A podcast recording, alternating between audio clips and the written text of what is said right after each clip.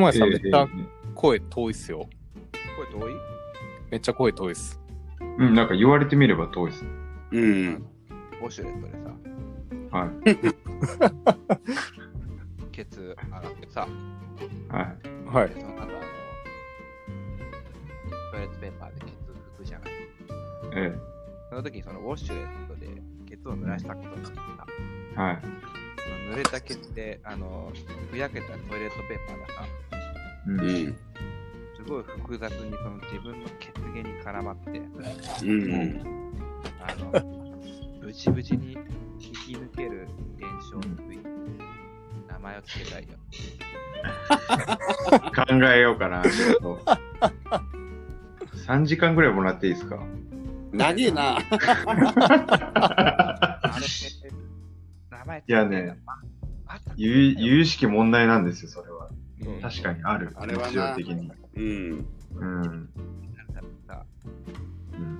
またウォシュレットによってふやけたトイレットペーパーがケツ毛に絡まって抜ける現象起きたわって思うのも、鬱陶しいじゃない。長いん。だよな、多分。そのだよな。うん。現象自体の内容が長いから。効率的にうん。ざりしたいよね。あということで、残念皆さんは自分にあのいいタイトルをつけてですね、お便りを送ってもらいたいなと。あ、俺思いついたかも。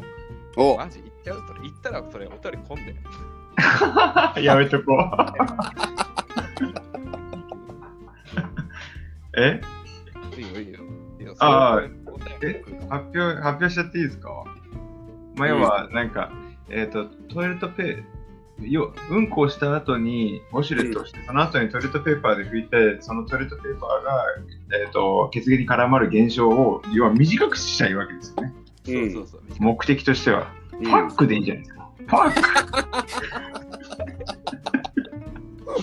あの、ファックはもうしてんだよ。このファックですよ。もファックはもうまあしてんだよ。な。ファックした後の現象だから。パックした後？う、ファックししたた後ってなると、ちょっとあの、意味合いが変わってくる気がしますけどね。そうだね。ティッシュペーパーってのもなかなか意味が変わってくる。そうだね。ピロー、ピロー、ピロー、なんだろう。まあ。ええ。はい。えーっと、音楽活動を保護しないロックバンドザ・マーベリックスがお送りする起死回転トップでマベラジ、今日も始めたいと思います。お願いします。お願いします。一週間ぶりです。お願いします。です。え、ともやさん、あの、声遠くないですか？声遠く感じてるのは自分だけ？なんか遠いね。俺もそう。ちょっと待って、ちょっと待って。うん。多分、あの、みんなもう音量バランスがすげえことになってるなって感じになっちゃうんじゃないかなと。なるほど。さっきは問題なかったですか、ああ来た来たいい感じになった。いいよ。あなった？ナイスボイスですね。うんナイスああ、いいですか。いや、なんか、なんかその、えさっきまで俺が、俺が話したクソみたいな、あの、フリートーク？うん。それがすごい、あの、ASMR みたいにすげえささやなと思って、ちょっと恥ずかしいよ。こんなやつはいねえから大丈夫だよ。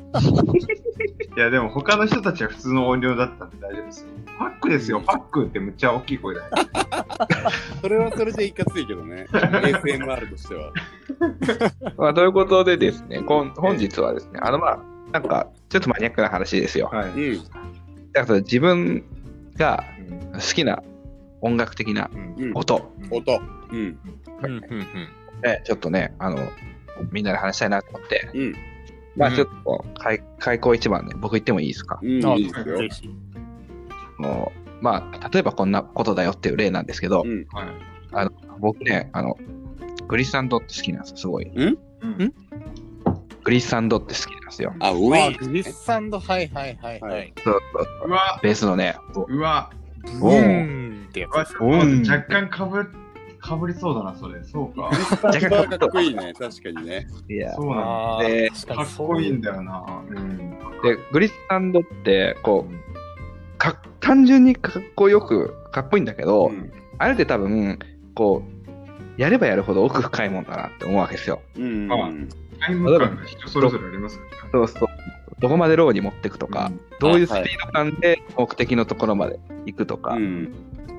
全然感じが変わっちゃうと思うんですけど、うんね、あの、僕が好きなね、グリッサンドの使い手っていうとね、あの、陰陽座のベースのマタダビさんって人がいるんですよ。出た、好きだね、音楽好きだね、ともやなで。すね。そうそう。ゆ俺の知り合いの中で唯一好きだわ、ともやが。本名だ。なんでだろうね。陰陽座いいんだけどね。うんあの、陰陽座っていうと、あの、ね、なんかみんな、パチストレやってるやつみんな知ってんだよな。あ。そうなんですか。甲賀忍法帳っていう、そのバジあーバジリスクはいはいはいはいはい。はいはアニメいはい。あれがパチンコになってて、うんその主題歌、陰陽座が甲賀忍法帳って曲歌ってるから、ああれそうなんだ。なるほどね。はいはい。で、まあ、まさにそうなんですけど、あの甲賀忍法帳って曲は、もうなんか、もう再び節がね、グリッサンドの嵐なんですよ。うんえーうーん。なんかね、いかにもハードロック、ヘビーメタル前とした、うんあの、ビッグでね、うんでうんでうんでうんでうんでっていうような、あの、スラインもすごい男らしいんだけど、なんか甲賀忍法帳に関してはめちゃくちゃグリッサンドがね、するんですよ。なるほど。うーん。でさいあで、グリサントって知らないっていう、そのリスナーさんの皆さんに説明すると、グリサントっていうのはですね、そのベースの弦を、こうなんかね、下から上に撫でるように、ウィって持ってきながら音を鳴らすことによって、し音が自然と、ドゥーンって、あの、ドゥーンってなる現象のことですね、ああ、ベ。ース持ってくればよかったな。ここにうん。うん。そうだねうーんってなるんですよ。うんそうですね。グリサンドの名手なんですが、またたびさんが、その代表曲の甲賀忍法帳は、あのーなんかね、まあ、メインテーマ的なそのメロディーが、なんか、バラバッバッバッバッバッバラバラバッバッバッバッバッバラって感じのリズムなんですよ。まあ、イントロからずっとそんな感じなんですわ。で、最後のアウトロでもそれあるんだけど、うん。そのね、最後ね、バラバッバッバッバッバッバラに合わせて、うん。ドゥーン、ドゥーン、ドゥーン、ドゥーンってやるのよ。うん。もうね、グリッサント、グリッサント、グリッサント、給付からのグリッサントみたいな。むちゃくちゃしますね。、で、うん。めちゃくちゃするんよ。めちゃくちゃした上、最後、なんかドラムがこうフィル、ドロドロドロドロドロドロドロドロドロドロドロなるほどって入って、で、最後、グリッサントで、ドゥーンってなって、バーンってなるじゃん。うん。こう、ドラムのフィルがドロはい。で、最後、グリッサントベースで、ドゥーンってなった後に、バーンって閉まって、閉まってから最後に、もう一回グリッサントで、オンって閉めるっていう。なるほど、なるほど。もうおぞましいことのグリッサントの嵐で、なるほど、ね。曲調がすごいグリッサントしてるんですよ。なんかここでグリッサント、オン、オンみたいな。うん。そのね、はグリッサントね、ほんとね、忍忍法かっていうレベルでね、効果日本調だから。こう忍法帳の中にい。ね、うんあの、織り混ぜられてるんですなよ。るほど、僕、あの、ね。ええグリッサントって、やっぱ、いわゆる飛び道具じゃないですけど、ベーベースっていう、その、いかにもシンプルにリズムを刻むうん、まあ、ドラムとベース、リズム体の楽器において、うんグリッサントって切り札的なものだと思ってたんですよ。うんうん。ここぞって時に使うからかっこいいみたいな。はい。もはやもう郊外に一歩グリッサントで曲できてんじゃねえかっていう風になって、確かに。なんか、ドラムで言うとこの、ロータブのさらに下みたいな感じですよね。そうそうそう。一発でこう。だからなんかこの、そうそう。曲中にすごいオン、オンが、それがすごい計算されて、いろんな、こう、間合いというか、いろんなタイム感でね、襲ってくるんですよ。まさに日報帳ですよ。なるほどね。うん。で、ね、まあ、さっきから言い打てますけども、陰陽っていうバンドのね、あの妖怪ヘビーメタルバンドですよ、陰陽座は。陰陽座のグリッサン、グリッサンドじゃねえや、郊外に包丁って曲だよ。はいちゃんとに乗っ取られてるかグリーサンドに乗っ取られた曲があるんで、これぜひね、最初から最後まで聞いてみてもらいたいんですけど、ベーシストだったら、うんマジかって思うと思うんで、へーここで入れちゃうこの、なんかね、なんか稲もね、ぜひ聞いてみて。うんいや、ツイッターでね、その曲がやたらめったら流行ってて、なんか黒人がダンスしてる動画がめちゃくちゃ流行ってて。マジで、こうに包丁で告知。よね、ナナツンって歌ってるね、サビが。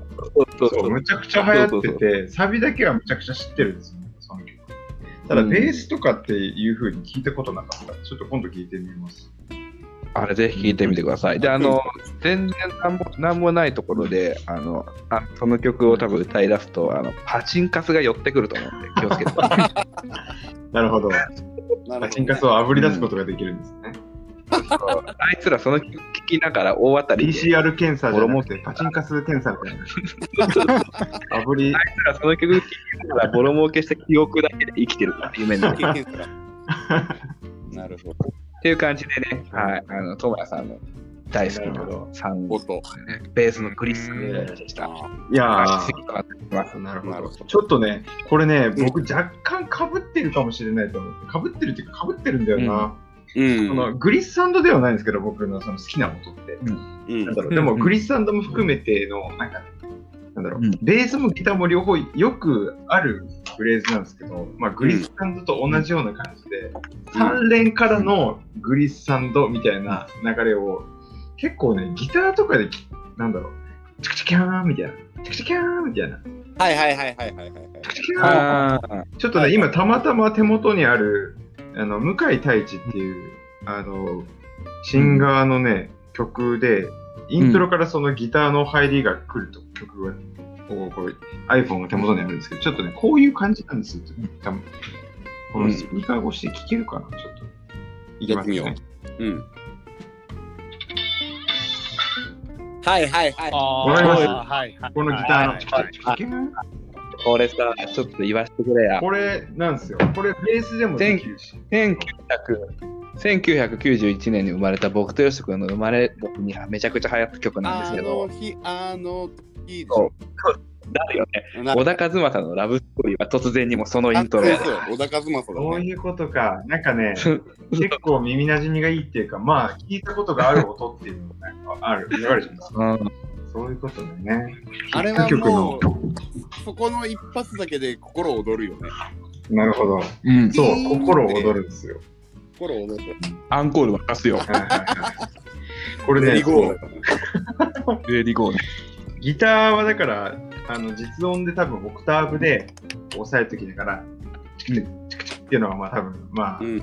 ゴーストノートですよね。チャカチャってこう、はいはい。あのミュートしながらで、チャーンだけは多分オクターブでこう音を鳴らして、グリッサンドじゃないですけど、チャーンってこう流していくみたいな手法なんですけど、ベースだとこれむちゃくちゃやりやすくて、うん。ベースだとちょうど、あ、ベースでもこういう感じで出せるの？あの、こんなギターみたいにチクチクキューンっていうタイトな感じで出せないんですけど、あのベースちょうど、まあ大体4弦なんで、うん。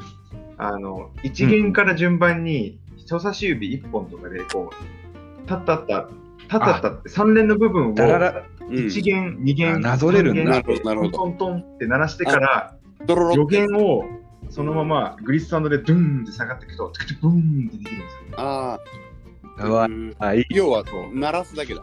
そう、鳴らすだけなんです。上の1弦から順番に人差し指でトゥクトゥブーンってあはいはいまあそうそうそうそうそう。ギターの。ニュアンスがよちょうど4本弦があるんで、いい感じにできるんですよ。あれ忍法じゃん。そう忍法なんですうんこれなんか、ギターほどあのタイトな感じじゃないんですけど、ちょっと結構、僕もなんか曲のやっぱ最初に、ただただグリッサンドするっていうのが結構、ベーシストあるあるなんですけど、うんそこにちょっともう一癖加えたいなっていうところで、なんかこうんう、てんてんてん、てん、ブーンってこう、入れるのがちょっと、結構癖みたいな感じで、割とやっちゃうところもあって、すごい好きなんです、あれが。はいはい。ああ、なるほどね。ちょっと若干ね。なんか、なっちゃんも得意そうだけあそうどね。ですね。カッティングに近い、その、うんうんうんさっきの曲だと、カッティングからのっていう感じの入り。そうだね。ううんん。なるほどねちょっ。と、とトモ君と若干被ってるところあるんですけど、まあ。あのね、正直言うと、俺もちょっとだけ被ってんだよね。マジですか？俺は、あのーやっぱりこう、カッティングかブラッシングって思ってたけど、やっぱブラッシングが好きで、うんうんうん。あジュクジュクジュクっていうのが好きで、ブラなブラッシングって要はそのコーコードを鳴らさず、うん音ミュートした状態でストロークする音。だから、ジュクジュクジュクみたいな。うん。ジュクジュクジュク。あの、ちなみに、ああのの、今、ギターつないであるんで、ちょああ、っとうん。出しやってみようブラッシングこれここれこれれこれこれこれ聞こえてるの？はいはいはいあの、ドゥクドゥクっていうさ、な音じゃなくて、あの、どっちかって言ったらこうリズム的な話なんだけど、要は、安倍太ですよね。そうなの。結局、うん。俺は結局あのよしとくんさ、っていうのは、よしとくんのあの表現してしてた感じで、あ、うん。ごめん。なんか、よしとくんの表現してたトゥクトゥクって感じでいくと、俺すごいなんかあの、ベンチャーズらへんのさ、テクテクテクテクテクテクってあの、あれは、あれは違う。あれはブラシル。っか。そうですね。実音になってます。あ、あれ違う。なってるから。ブラジは音が鳴らなくて。今、なっちゃんみたいな、ガッチャって感じ。そうそう。こういうやつではなくて、そうそうっていう、これ。ああ、なるほどね。そう。そうそうそうそうそうそうそう。やっぱりなんかしかもかつあの結構歪んでいる状態でのブラッシングっていうのがやっぱジュクジュクっていう感じっていうかうん。こうなんかこう、腹の奥に来る音というかズクズクってくる感じ、うん。でまたミュートとは違うはズクズク感というかさはいはいはい。これがやっぱり俺はすごく好きでっていうの。やっぱり俺そもそもあの早弾きとかいわゆるメタルみたいなとこにあんまり燃えなかったからうん。テクニカルなものにこう熱中するようなことはなかったから昔から。はいはい。でどっちかって言ったらこううん昔から結構か阿部太が出会う前から割とこうカッティングギターとか結構ノリのいいリズミカルなものが好きでずっと。はいはい。布袋さんとかね。ああ、布袋さんね。そうそう。はいはいはい。そう。なんかもうノリノリのが好きなんだけどそれでうんまあ、カッティングももちろん大好きなんだけど、ただ、うん腹の奥にズクズクっとくる感じっていうのはやっぱブラッシングがすごく好きで、で、ミッシェルと出会って、やっぱりそこがもううん確固たる、それを感じたとか、はいはい。うん。で、アベフとしてやっぱ、あの、カッティングギターって言われるけど、あれはほぼブラッシングだと思うんだよね、俺。マシンガンギターって言われるけど、あのマシンガンってカッティングじゃなくて、あれブラッシングだからさ、ズクズクズクズクっていう。ああ。もはや切ってんじゃなくて、もうずっと握りつぶしてるみたいな。あれが気持ちいいくて、あそうそう。ああ。もはやそこまで行くとかっこよくなる。でやっぱこのストロークの側の手首の話とかになってくるから、うん。あれが俺はすごく大好きでそうそうそうそう。そうだからテクニカルっていうよりかはもっとこうリズム寄りなもので、はいかつ歪んでる音を潰してる感じジュクジュクっていうあの感じが、うん。なんかテンション上がるんだよね。なるほどね。なんか悪い感じがするしうん。ちょっとなんかあのうんそれこそジュクジュクってなんかこうさわか俺のイメージだけどなんか、はい。バイクとか車とかなんかそういうさ男っぽいイメージがあるじはいはい。なんかそういうことも連想できるし、すごくこう不良な音を感じるというか、ブラッシングなんあーてテクニックなんて1ミリもないんだけど、うん。ただ弦潰してぐちゅぐちゅぐちゅって弾くだけだから、まあもちろんあのストロークの速さとかはあるけど、はいはい。そう要は気合ってことですか？気合のジュクジュク。気合のジュクジュクだから。そこにやっぱ男を感じてしまうな、俺は。うーん。で、そういう意味では、あのー曲で言うと、うん。やっぱりミッシェル・ガン・レファントになっちゃうんだけど、もう俺このラジオで俺ミッシェルの話ばっかしてるな、音楽の話で。めっちゃ知ってるね。もう千葉と阿部の話すごいよミッシェル好。きなんだよね、結局ね。あの、ピストル・ディスコって曲の、はい。あの、カサノバ・スネークってアルバムだったと思うけど、それのピストル・ディスコっていう曲のギターソロは、もう、ものすごいブラッシング嵐で、チャラララチャうん。ラジュクジュクジュクジュクジュクジュクみたいな。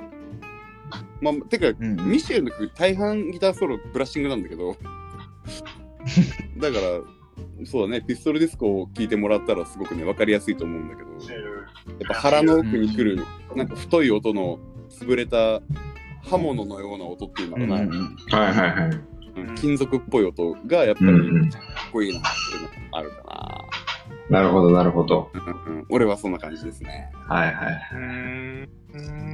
はいはいはいなっちゃんどうですかなっちゃんやったじゃん。あと10分ある。まあ、結局、うん。そうですね。あの、自分が考えてたのは、うなんか2つ、二つっていうかまあ、友達さんの話聞く前に、なんかまあ、普通にギターソロの好きな音とか考えてたんですけど、はいなんかみんなの話聞いて、ああ、確かに俺もそういう音好きだなと思って、うんうんうん。結局、なんかみんな同じ音が好きなんだなっていうのを思って、そのブラッシングとかカッティングもすごい好きで、で、前あの、フェイバリットアーティストの話をした時に、うんうんアンガス・ヤングとともにスティービー・レイ・ボーンのサウンドチェックをぜひ聞いてほしいって言ってたんですけど、はいはいはい。あのサウンドチェックがまさにそのブラッシングの音で、ちょっと、そう、そのサウンドを流せない分、ちょっとギターつないんですけど、その眠そうな顔しながらギターを手に取って、スティービー・レイ・ボーンがいきなり、で弾くっていうのがめちゃくちゃかっこいい。はいなんかギター弾けるのいいなこの音で流せるのいいね確かに。なんか、新しい風、新しい風、いきなり吹いたね今回吹き始めてこれありだねそうちょうど生演奏で解説が入るっていう。で、ストラトも手元にあったしっていうので、その、このブラッシングの音と、この、っていうのとか、あと他の曲で、っ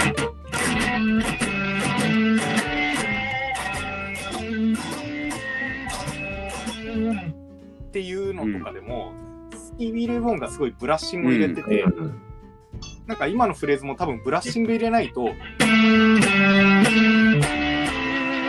になってるこれさなっちゃん、なっちゃん。はい。聞いてて思ったんだけど、はい多分なっちゃんのギターの音量が多分携帯ギリギリで多分ピークカットとピークカットしないの境目を行き来してるわ。ちゃんと聞こえてないかな弾くたびに、弾くたびになんかめちゃくちゃ聞こえるときとめちゃくちゃカットされてるときあるもん。ちょっと携帯をは遠遠ざければいいのかなあでも聞こえてるようん。聞こえてるちゃんと音は聞こえてる。大きいか小さいかだから。なんか、まあ、そんな感じで、そう、なんかカッティングの音も好きだな。カッティング、ブラッシングの音もすごい好きだなっていうので、まあ、ぜひ、そのスティービー・レイボーンのサウンドチェックっていうふうに入れて、みんなに伝えたいなっていうのを思ってて、はいはいそれ2回目だよね、それは。もう2回目。の、これは本当に好きな音で、もう一番痺れた音と言っても過言ではない。えー。なるほどね。うん。で、もう一つ、その、考えとったっていうのが、なんか、まあ普通にいつもギター弾いてて、ギター買うときとかでも、すごい気にしてるポイントが一つあって、なんか音じゃない音、ななんていうの？空気感っていうか、なんかヴィンテージギターとかにあるのかもしれないんですけど、なんか例えばギターソロとかを弾くときに、誰だろうな、セッペリンとか、まあ、ACDC とかもそうですけど、ギターソロでい1音出す前に、その音の前に音が出てるみたいな、っていう音がすごい好きで、いや、それわかんねえやつだ、きっと。俺もわからん出るかなちょっと違うギターに付け替えて弾いたときに、出るかな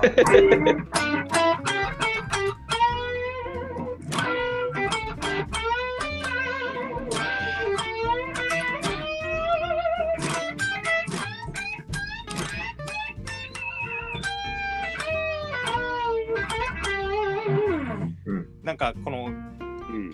音を出したときに、ターンって音が出るんじゃなくて、キュッターンああ、はいはいはい。はいはい。他の、他の弦にもヒットしてるけど、実際に鳴る実音はその一音、一つの弦だけみたいな。こうなんかブラッシングのザうんとか、あうん。っていう音とははいはい。違って、アコギとかでも指を動かすときに、キュッキュッてなキュッて音がするように、エレキでもその古いギターとか古いアンプとかなんかその古いレコーディングなのか知らないんですけど、ソロを弾くときにキュッて音がしてからパパンって音が出ると、すごい。あああ、それめっちゃわかるな。これはすごいわかる。あの、準備動作で握り入ってる時の、あんって音だよね。なんか意図してないだろう音だけど出てしまったけど、それがすごいなんか気合の象徴みたいな感じでかっこいいよねはいはいみたいなダーンみたいな。これはわかります。うん。そうそのはい時の、その空気感がすごい好きああ、なるほど生ね。生っぽい感じを感じるよね。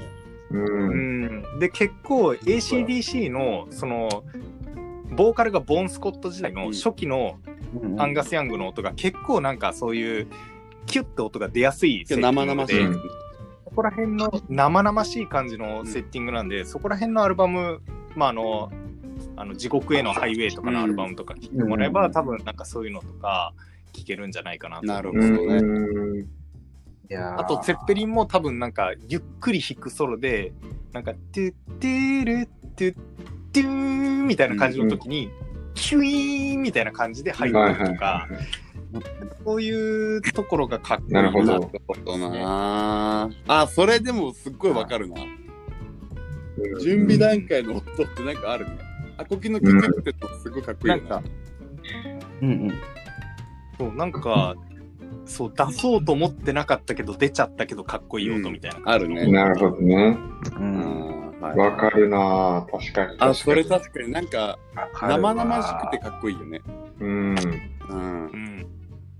なるかほどね。音楽としてのかっこよさというよりかは、スタンスとしてのかっこよさっていう感じだよね。なんかこあう、生っぽい感じというか、すごくこう、ロックバンドっぽい感じというか、なんていうんだろうね。あ。うん。なんか、本当にその正確さだったり、譜面通りとか、そういう話で言っちゃうと、もう下手とか、そういった部類に入ってしまうかもしれないんですけど、その意図してないものが出ちゃってるんで、うん。ただ、あの、感情的なとか、なんかそういうフィーリング的な部分からいくと、めちゃくちゃいいものだなと思って、あ再現しようと思ってもなかなか再現できない部分で、構成するなんか音だなっていう。確かに、それありかも。あるわ。うん。なるほどね。僕はね、そのサウンド感をね、この12時前のうん。夜にね、アンプにつないで再現してくれようとするなっちゃんの心意気に脱帽したよね。マンションでな。脱帽です。絶対隣には進めねえよ。こんな時間にいきなりキュイーンって来るからね。ビビりますよ。できるな。確かに。うん。ビビるよね。なっちゃん結構全開で弾いてんなと思って。携帯ピーク、ピークカットしてんじゃん。いやあの、全然ちっちゃい音量で出してますよ。それは本当。そうなんですか。なので、そんな、うんそのちっちゃいアンプでちっちゃい音で、生音の方が、ってわけじゃないけど、まあまあまあまあ。なっちゃんなんかアンプはめちゃくちゃ小さい代わりに、ちゃんとあの、つまみは振り点ですとか言いそうで怖いよね。まあ、つまみはあの半分以上上げてます。なっちゃんってなんかさ、その、つまみで音量を調整するんじゃなくてさ、つまみ振り点なのが前提でさ、アンプのワットのサイズで音量変えますみたいなのやりそうじゃん。えこのアンプの最大出力はちっちゃいから大丈夫ですみたいなね。そうですね。そうそうそう。まあ、基本が10、10が標準です。ライブで曲ごとにアンプ変えなあかんですね、そしたら。そうそうそう。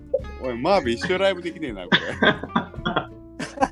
ブブースターをかませるんじゃなくて、スイッチャーでそれアンプが変わるみたいなね。アンプめっちゃ何十台もあるみたいな。めっちゃいいよね。いいな、それは。そうそうそうそうそうそう、オーバードライブじゃなくて、50ワットから200ワットに切り替わるみたいな。かっこいいな。スイッチャーでアンプ切り替えて使うって。かっこいいよになるんだろうな、それ。うんそうそう、もうサウンドが変わるじゃん。空気が変わるよね。配線がわかんな俺にはで。も、うんあの、ブライアン・メイとか、クイーンのギタリストのブライアン・メイとか、うん。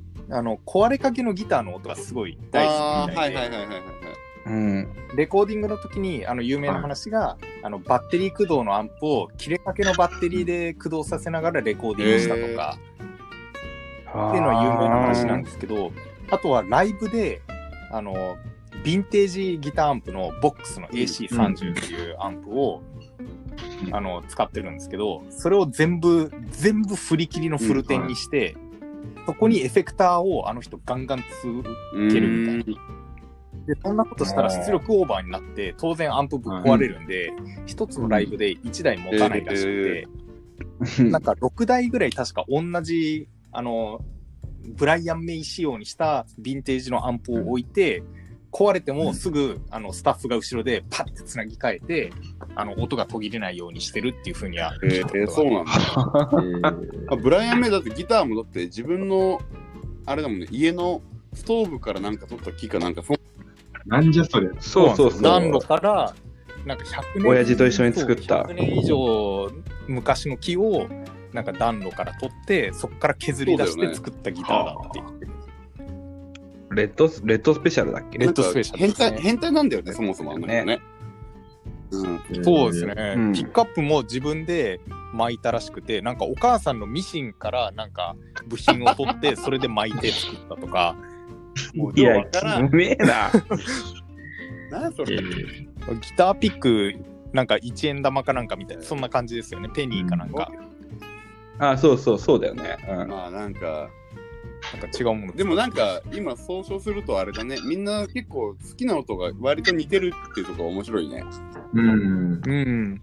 なんか、このコードだとか、このソロだっていうよりも、なんかそのノイズ的な部分の音が好きだっていうのが、なんか好きなんだみたいな確かに確かに。うん、このエフェクターの音とかではなくて、うんちょっとこう悪いというかガチャッとした音がみんな好きなんだよねうん。うん。そうですね楽器そのもので醸し出せるところそうですね。生な感じですうね。んでも結局、なんか弾き手でしか出せない音ですよね。そうだ多分ねううんんなんか、そうそう。まああの、キュッっていう音は機材によるかもしれないですけど、でも、そのカッティングだったり、うんブラッシングだったり、グリッサンドとか、全部、あの、弾き手の技量によって、それがかっこよく出せるか出せないかっていうのうんが決まるようなことなんで、ああ、ありがとう。そういうことが言いたかった。うんなんか、そう、なかなかあの、タブ譜とかでグリッサンドって書いてあっても、それをちゃんとじゃあ出せるのかって言ったら出せないうんとか、同じフィーリング人によって癖があるからねそう、ですよ。うんうん。うん。あ、そうだ、思い出した。その癖で言うと、ちょっともう一つだけぜひ聞いてほしいのが、いいよ。もう一つだけすみまこれせん、最後におしっこ行ってくるから、うんあのいいよみんな話してて。マジではい。あの、ぜひともよ、あの、ジャニス・ジョプリンのうん。ムーブオーバーは聞いてほしくて、うん。多分一番有名な曲なんじゃないかなっていうて曲なんてですけど、ててててててってやつですかそうそうそう。うん。その曲のギターが、もう多分どうあがいてもあのリズム感で弾けねえなっていうリズム感で弾いてて、お多分オンタイムで弾くともうあの空気感にならない。でもなんかもたってるって感じでもないし走ってるってわけでもないけどでもオンタイムじゃないんだけど、そのジャニスの歌い方に合わせてギタリストがそのためだったりとかっていうのをやってるがゆえにあの空気感で曲がレコーディングされてるなっていう感じでうんうん。あで YouTube とかで外人さんがなんか弾いてみたみたいなのやってても全然その雰囲気になってなくてあ。だからうまくて譜面通りに多分弾いてるんだろうけどもうフィーリングで言うともう全然もうあの曲にならないなっていう感じのへー。まあそこらあれはだってうんしゃ語りかけてるようなギターだよね。うん、もうだからあの曲はもう一曲通してもう全体的にギターソロも全部がもうなんか再現できる人いるんかなっていう感じの雰囲気のリズム感なのか空気感というか、んな感じがしますね。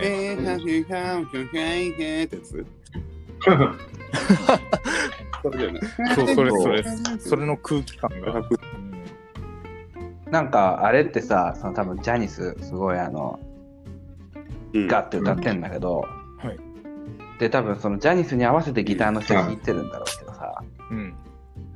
なんかこう、聴き方にもよればさ、なんか逆に俺はあのギターの人がジャニスのガイドボーカルしてるみたいな感じにも聞こえなくもないと思うのね。は実はなんかギターがむしろジャニスに合わせてるじゃんみたいな。なんかそんな感じもするぐらいなんかあれはなかなかのギターのタイム感。本当にジャストっていうかねうんジャニスの声の呼吸にバッチリ合ってうん。入ってるんですよねあれって。ユニゾンするんだっけ？ギターがもう、ず僕っとユニゾンしてる基本的に。もう同じメロディーを弾いてるんですけど、そのタイム感がもううん。すごくて、うん。もうそんな譜面じゃ多分あのタイム感って絶対表せれないし、譜面通りに弾いても絶対同じにならないんですけど、うん、なんかだからすごいなっていう、あれを弾ける自信はない、ジャニス彼氏が弾いてるとかないよね。あの、でも彼氏は地味編編ですもんね。いや、あれ地味、あ、地味編じゃない彼氏が弾いとったら、なんか意味わかるけどな。あと、いや、でもなんか地味編だったらもう我が道を彼氏っていうのも今俺すごく恥ずかしいけどね。彼氏、なんかの彼氏、異変を彼氏。っていう若い発音しちゃった。彼氏。なるほどね。うん。ジョン・ジョン・テイトへえ。まあ、ジョン・ティル。ジョン・ジョン・ティル。まああれね、はい。おのおのいろんな好きな音があって、なんかこれ言い出したら多分、あと4週ぐらい話せそうやな。そうそうそう。めちゃくちゃある。言いたいこといっぱい掘っていくとどんどん。う。うん。んまあでも、切りなくなっちゃうから。あの最後に最後に一つ確認させてもらってもいいですか、はい。あの、はい。かの、かのね、かの、かの有名なレディオヘッドっていううん。バンドがあるじゃないですか。レディヘ。で、レディヘのあの、ね、代表曲っていうと、多分レディヘはめちゃくちゃ怒り狂うと思いますけど、レディヘの代表曲、はクリープって曲があるじゃないですか。なんか、もう言いたいことわかるかもしれない。あの、クリープの、うんクリープのもうんあの、サビが最後はいのはいはいはい。それね、絶対それだと思った。あれは、あれは、ブラックで OK です。あれはブラッシングで OK です。あれはブラッシングですね。あれはブラッシングで OK。ああ、よかった。ああ、よかった。その今日学んだ知識をもとに僕が導き出した答えっていうのは、あれは多分ブラッシングってテクニック。あれ、だからあの曲めっちゃいいっすよね。なんかこ思っクリープはかっこいいね。うんめちゃくちゃいい急にこうなんか、ジャカって入ってくるあの歪んだギターが急に来る。うん。ああれ、ブラッシングじゃない。いや、よかった。今日なんかすごいね、僕ね、生きた感じがしました。よ。今まで死んでいたまあ、あら、の、ノエル・ギャラガーは、うん。あれじゃん、うん。クリあのゆ、大嫌いだからさ、ディスるから、あそうあれディスるんだよね、すごいね。しかねえだろって毎回言うっていう、なんかお決まりのん持ちネタみたいのがあるからね。そう、お前ら、あのレディオヘッドは、なんか、ね、レディオ、レディオヘッドがどんなに人生の辛さとかについて歌ったって、客が聞けるのはクリープだよね。あの不良の兄貴が言ってるから、毎回。そんなに人に嫌われなくてもいいのにって思いながらいつも聞いてるけど。そうそう、お前そこまで言わんといてやそれ本人一番気に俺レディオしてるとこヘッドのクリープ聞くと、やっぱもうノエル・ギャラが出てきちゃうからさ。そうそうそうそう。あの、クリープをね、なんか弾いてる脇でだるそうに見てるノエルの兄貴が浮かんでくんだよね。これだろって。もう脇、脇にもいねえかもしんないけど。画面越しに見とるだろやべう。やえ、ばい40分、話長くなる40分経っちゃう。ということで、やばい。やばい。長編になっちゃうよ。すごい長くなってしまった。で、まあ、あのはい今日の話をまとめますと、あの、ウェイさんとは、あの、甲賀忍法帳ですね、はいお名字の甲賀忍法帳聞いてくれと。で、あの、ジャカジャカチャーっていう稲が好きなフレーズは、あの、小田和正のラブストーリーは突然に、ああの、ーはい始まりを参照してもらえばよろしくて、で、まあ、とりあえず、うんねあの、ミッシェルは一回聞いとけってことです。うんはい。それで、あの、レディオヘッドのクリープの、あの、サビ前の、ジャカッジャカッってやつは、うんブラッシングっていうテクニックでした。あとやっぱり TV レイボーンのそういうことですねサウンドチェックはみんな聞けサウンドってチェックはね。はいはい。もう、そうですね。サウンドチェックで、あの、カッティングとも捉えれるような、ブラッシングとも取り捉えれるような、あの、最高の音が聞けるっていうのと、ACDC のあのボンスポット時代のアルバムは聴いてください。うん。マベラジはなんか、すごいスティービー・レイボーに引っ張られた気がするね。マベラジになっちゃうんだよね。TV レイボーンとなっ ACDC。ちゃうんだよ。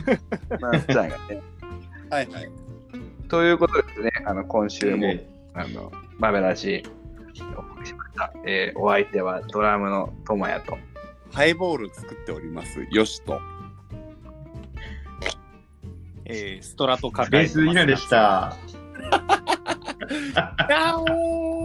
バイバーイ。